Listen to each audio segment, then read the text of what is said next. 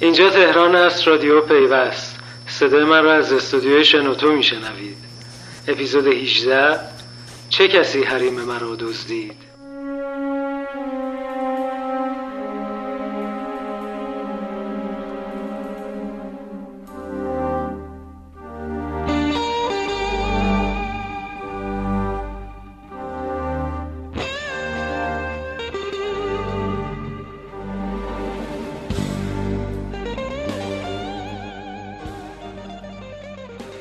سلام. مهمترین رخدادهای هفته اول دیماه 96 رو مینا بهار و میسم قاسمی برای شما روایت می‌کنن.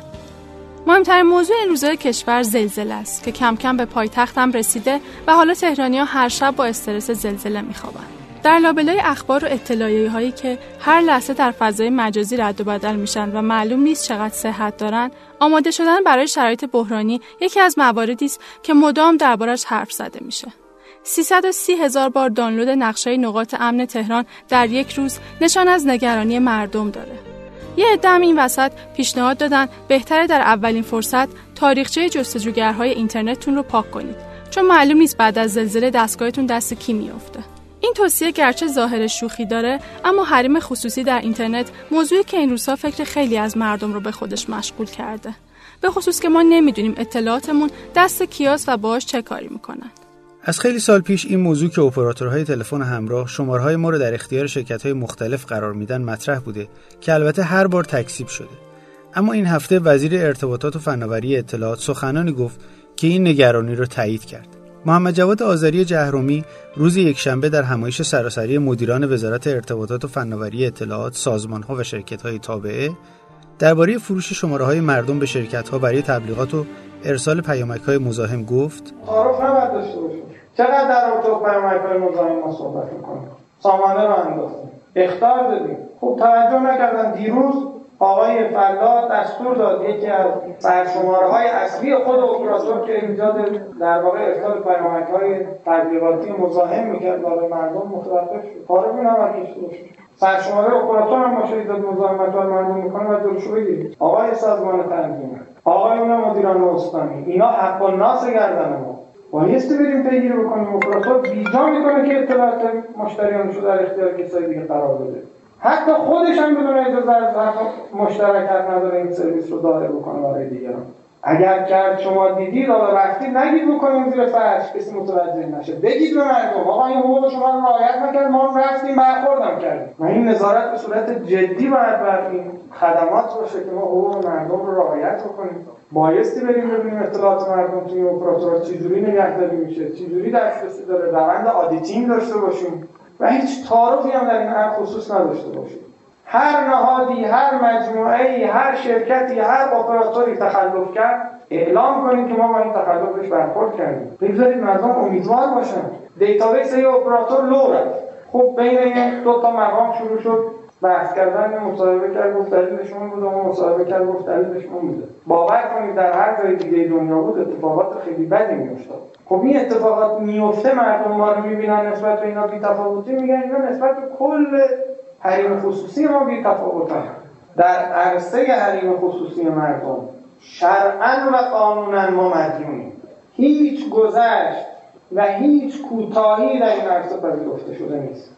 سازمان تنظیم موظف عرض کردن مکتوبم نوشتن برای نقض حریم خصوصی باید سامانه را بندازه شکایت مردم پیگیری بکنه رسیدگی بکنه. اگر هم وجود داشت ارجاع بده به مرجع قضایی در حاشیه همون همایش حسین فلاح جوشقانی رئیس سازمان تنظیم مقررات و ارتباطات رادیویی درباره سامانه مورد اشاره وزیر به پیوست گفت ما که الان سامانه واسه ثبت شکایات داریم. سامانه 195 که دارن چیز بکنن باید روی این سامانه قابلیت های اضافه کنیم برای انشالله که مردم بتونن تو بحث حریم خصوصی هم شکایت شروع به طور جدی هم ما از نظر ساختاری هم توی سازمان تنظیم داریم یک ساختار ویژه توی تغییر ساختاری که میدیم. اصلا یه ساختار ویژه یک اداره کل اختصاصی برای بحث سیانت از حقوق مصرف کننده چه تو حوزه کیفیت چه تو حوزه حالا حقوق حریم خصوصی اینا داریم طراحی می‌کنیم. و بحث اصلیمون این است که انشالله هم در چارچوب مقررات و پروانه‌مون برخورد کنیم همین که اطلاع رسانی عمومی بکنیم اگر نقض حریمی باشه. سامانه جداگانه ای نخواهد بود. در قالب همین سامانه انشالله دارن قابلیت ها رو ایجاد می‌کنن. دوستان ما تو بحث نظارت و انشالله ما این حوزه رو خواهیم داشت که بتونیم کمک بکنیم که مردم هم بتونن شکایت شد فلاح قول داد این امکان تا دهه فجر امسال فراهم بشه. دو روز بعد وزیر در حساب توییتریش از انتشار پیشنویس لایحه حمایت از داده ها و حریم خصوصی در فضای مجازی در روزهای آینده خبر داد. جهرومی این لایحه رو رکن اساسی توسعه اعتماد الکترونیکی خوند و از کارشناسان دعوت کرد دربارش نظر بده. در این بین یک کاربر آمریکایی توییتر ادعا کرد شرکتی به نام سحاب پرداز اطلاعات اینترنتی مشترکان رو از ISP ها می‌گیره و در اختیار دیگران قرار میده. این کاربر عنوان کرد سحاب پرداز در حوزه فیلترینگ هوشمند فعاله. اما جهرومی به سرعت این موضوع رو تکسیب و عنوان کرد وزارت ارتباطات با این شرکت هیچ قراردادی در حوزه پالایش هوشمند نداره. با این وجود همچنان نگرانی های زیادی در زمینه اطلاعات خصوصی کاربران و دسترسی به اونها وجود داره و آدم احساس می‌کنه در همه لحظات زندگی کسان دیگه هم حضور دارن. چنین موقعیت کمیکی آدم را یاد سکانس از فیلم پول و بردار و فرار کنه وودی آلن میندازه. هفت نفر با هم از زندان فرار می‌کنن در حالی که پاشون با زنجیر به هم بسته شده.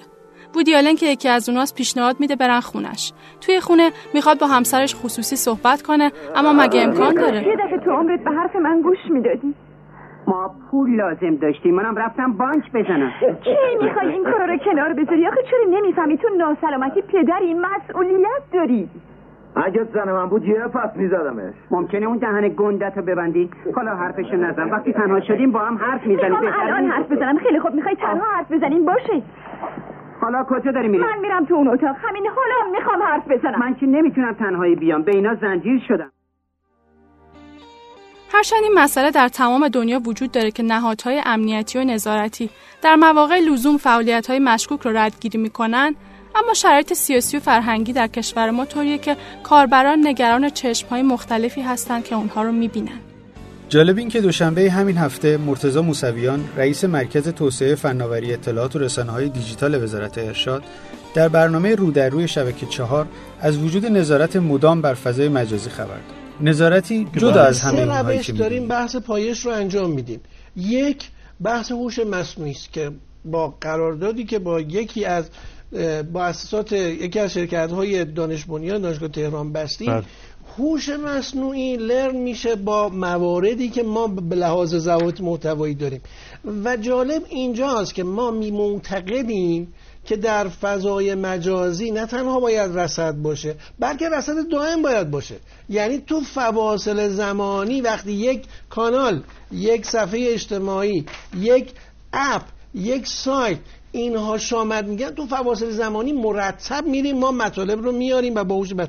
یک سری افرادی رو که اسمشون گذاشتیم فرهنگیار تحت نظر افرادی که اینها سالهاست این کار رو می‌کنن اینها آموزش می‌بینن. این این باز یه چیز جدیدی نیست که ما آورده باشیم. توی انگلیس مثلا انجوها این کار رو می‌کنن توی امریکا این کار رو می‌کنن.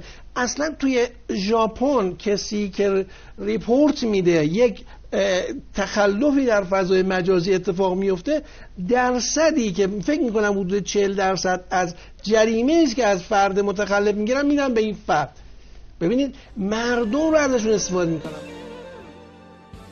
با وجود همه این دسترسی های قانونی و غیرقانونی هنوز در کشور مشکل کنترل دسترسی ها به اینترنت داریم. در همون برنامه رو در رو رسول جلیلی عضو حقیقی شورای عالی فضای مجازی به موضوع مهمی اشاره کرد.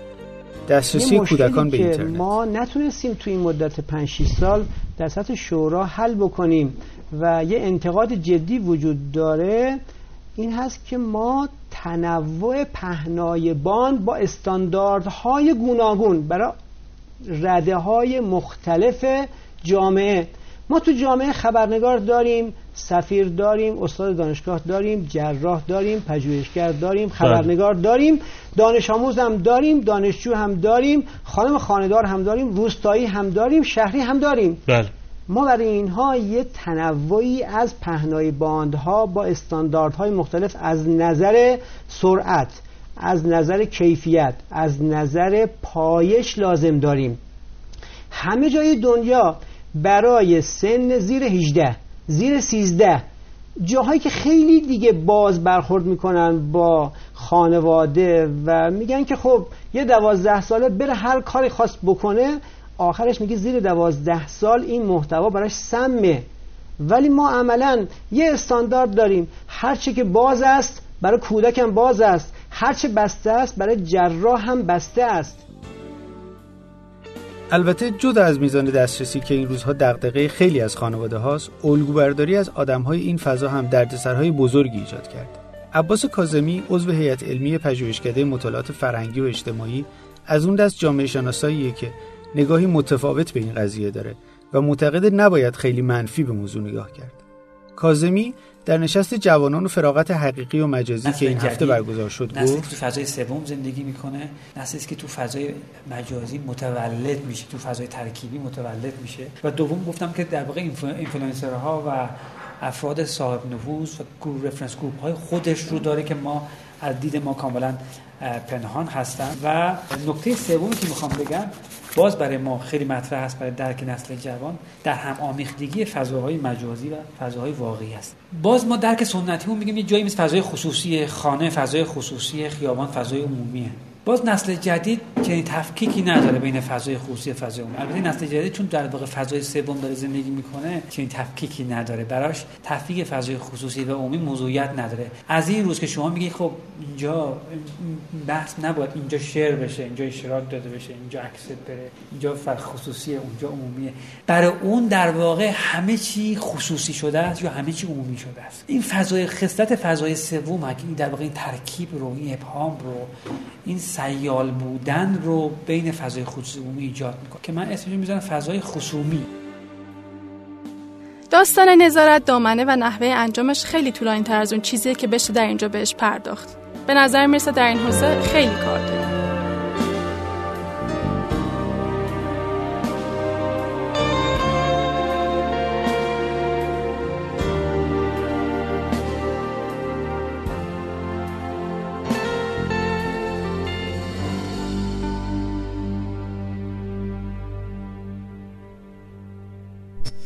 رادیو پیوست را به دوستان خود معرفی کنید و برای موضوعاتی که دوست دارید پادکست بسازید.